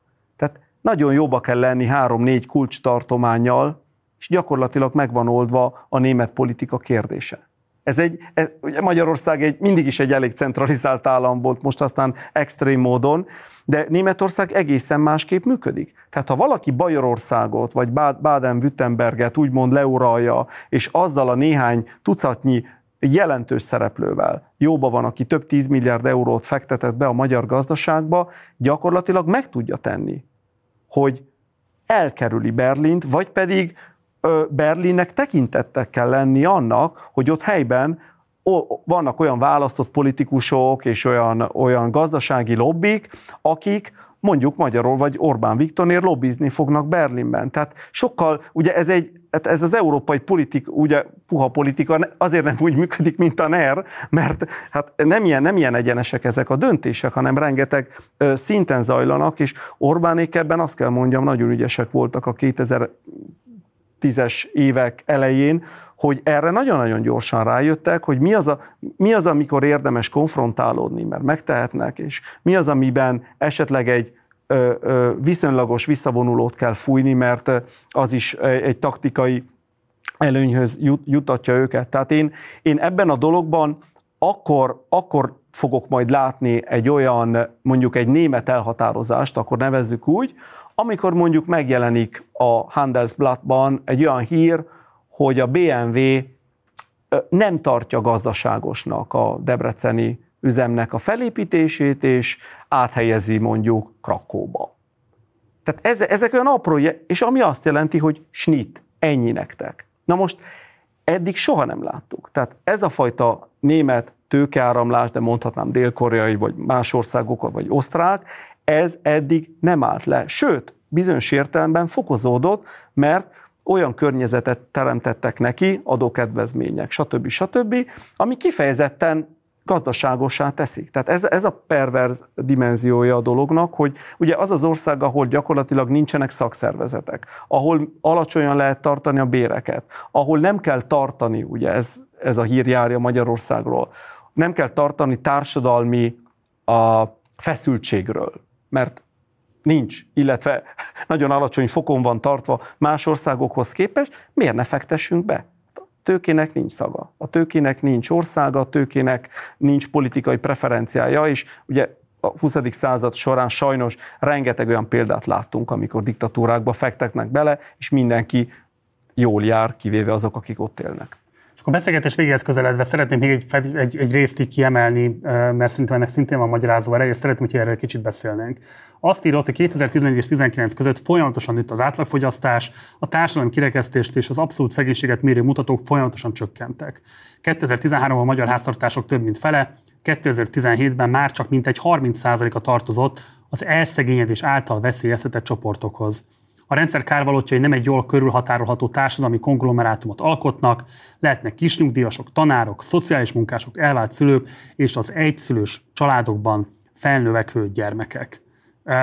Na most ugye azt írod le, hogy igazából annyira szétaprózódott a társadalomnak a különböző kárvalotjai, vagy adott esetben kegyeltjeinek a körei, hogy nem lehet belőlük igazából a társadalmi többséget szervezni Orbánékkal szemben ezen a magyarázat, ami miatt nem képes az ellenzék érdemben, és itt most tényleg lehetne hosszan sorolni a koronavírus járványtól kezdve, a háborún keresztül, a mostani gazdasági helyzetig bezárólag számos olyan elemet, amelyben Orbánéknak kimutathatóan rendkívül rossz politikai döntései születtek, amelyek súlyos ezrek, tízezrek, adott esetben halálát, elszegényedését, lecsúszását eredményezték, és mégsem remegve még csak picit sem a rendszer. Szóval ez a magyarázó erő, hogy a, az atomizáltság és a szervezetlenség, a társadalmi dezintegráltság nem teszi lehetővé az Orbánékkal nem szimpatizálóknak az összeboronálását?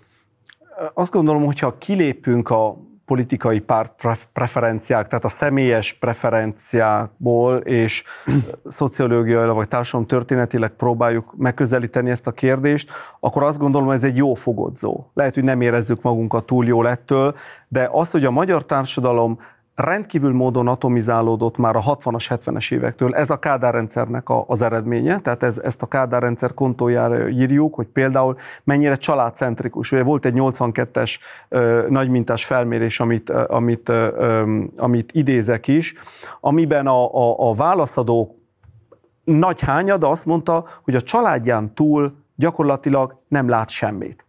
Tehát nincs olyan társadalmi vízió, hogy, hogy jót akarok valaki másnak, hanem én, tehát személy, meg a családom. Tehát a család. És Orbánék fantasztikusan rímelnek erre. Tehát ez a család, Kádár Orbán között ebben az egész ilyen családi kötelékek, kis családi kötelékek megerősítésében abszolút van egy folytonosság.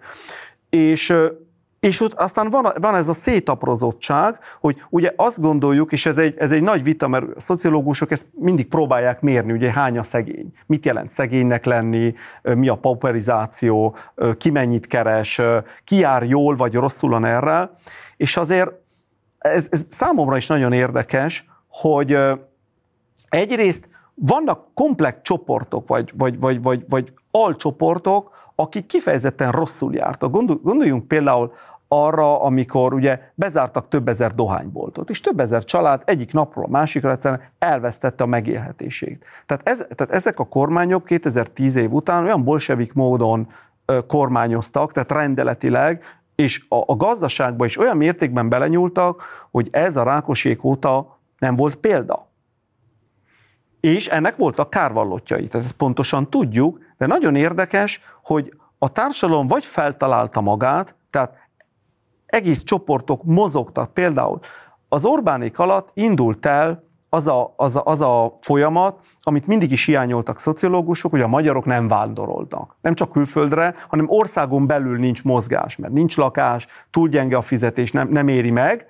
A 2010-es években nem óriási mértékben, természetesen, de megindult az országon belüli vándorlás. Ha Győrben van munka, akkor nézzük meg, hogy el lehet-e menni Győrbe. Tehát nem csak, hogy felgyorsult a nemzetközi kivándorlás, ami sajnos szintén egy, egy, egy, egy jelentős folyamat, és azért ne felejtsük el itt azért zárójelben, azt, hogy hiányzik a magyar ellenzékből félmillió ember, potenciálisan félmillió ember, az társam történetileg ez tény. Ez, és ez egy fontos dolog, mert azok a rétegek is hiányoznak, fiatal, képzett, gazdaságilag viszonylag függetlenül álló szereplők, akik mondjuk be tudnának vonulni a, a közéletbe. De akkor mi a megoldás? Tehát, vagy te milyen következtetésre jutsz? Mert igazából azért is nem beszéltem most veled hosszabban az ellenzékről, mert elég egyértelműen leírod azt, hogy miért nem tekinted őket a változás aktorának. Ráadásul ugye a beszélgetésünk legelején is kijelentetted azt, hogy igazából itt választások útján ezt a hatalmat megtörni nem lehet. De akkor igazából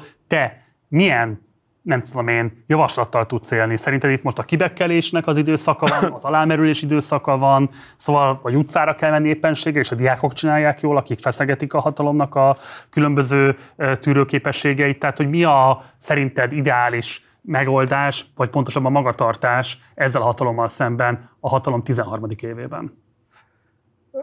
Nem mernék semmit javasolni, mert végül is én is ott hagytam a magyar munkahelyemet, és, és Firenzében dolgozom, tehát ez, ez akár etikátlannak is hangzik. Menjetek tüntetni. Meloni Olaszországa vonzóbb, mint Orbán Magyarországa.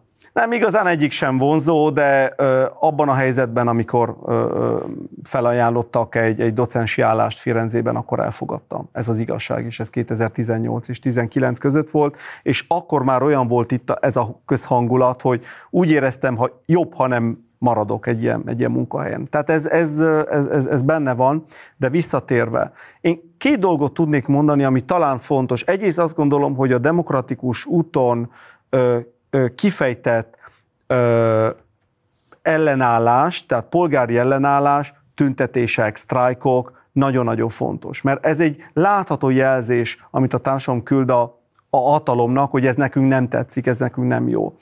A másik az, az sokkal nehezebb, ez egy olyan állampolgári attitűd, és tudom, hogy itt a Fidesznek azért sem tetszik a Bibó István, mert mindig emlékezteti őket arra, ami ugye a szabadság szerető ember, hogy mit kell, hogy tegyen, és ott vannak a szabadság szerető ember parancsolataiban, ott van, hát hogy nem tűrjük az igazságtalanságot, és a mindennapokban, tehát a szürke mindennapokban, akár csendben nemet tudunk mondani, ez a legnehezebb, amikor egy kínos helyzetben kerülünk, amikor megkérnek olyan dologra, amiről ők is tudják, mi is tudjuk, hogy nem jó, nem így kellene csinálni, és akkor ott a választás. Ez egy kérdés, hogy hogy akkor belemegyek, és akkor mindenki nyugodt lesz, vagy pedig nem, és akkor felvállalok valamit, ami lehet egy konfliktus, lehet egy lecseszés, lehet egy kirugás, és azt viszont látjuk, ez sajnos történelmi példa, hogy nem csak Kelet-Európában, hanem mindenütt, akkor és ott tudtak elérni valamit az emberek, a társadalom, amikor felvállalt ügyeket.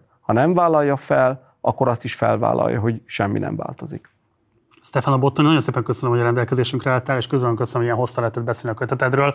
Számos fejezetről, aspektusról nem ejtettünk szót, de hát remélem, hogy kedvet mindenképpen csináltunk a nézőknek ahhoz, hogy elolvassák a kötetedet. Nagyon szépen köszönöm, hogy elfogadtad a meghívásomat. Én is köszönöm. És hát akkor nincs is más hátra, mint hogy Stefano Bottoni, a hatalom megszállottja Orbán Viktor Magyarországot című kötetét szerezzétek be ti magatok is, hogyha érdekesnek találtátok ezt a beszélgetést. Mint ahogy már említettem, számos aspektusra nem tudtunk kitérni, de épp ezért jó, hogy elérhető már a kötet, akár a Magyar Hang oldalán keresztül, akár a nagyobb könyvesboltokban, könyvesbolt hálózatok online keresztül meg tudjátok vásárolni, és hát remélhetőleg minél több fizikai példányt is meg lehet majd vásárolni a különböző könyvesboltok polcain.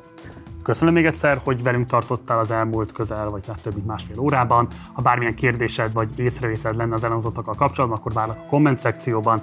Egyéb iránt kérlek, hogy iratkozz fel a csatornára, ha mi nem tetted volna meg. Illetve, ha lehetőséged van, akkor kérlek, hogy szállj be a finanszírozásunkba a leírásban található lehetőségeken keresztül. Munkatársaim nevében köszönöm szépen a megtisztelő figyelmed, én Gulyás Márton voltam, hamarosan találkozunk, addig is ciao.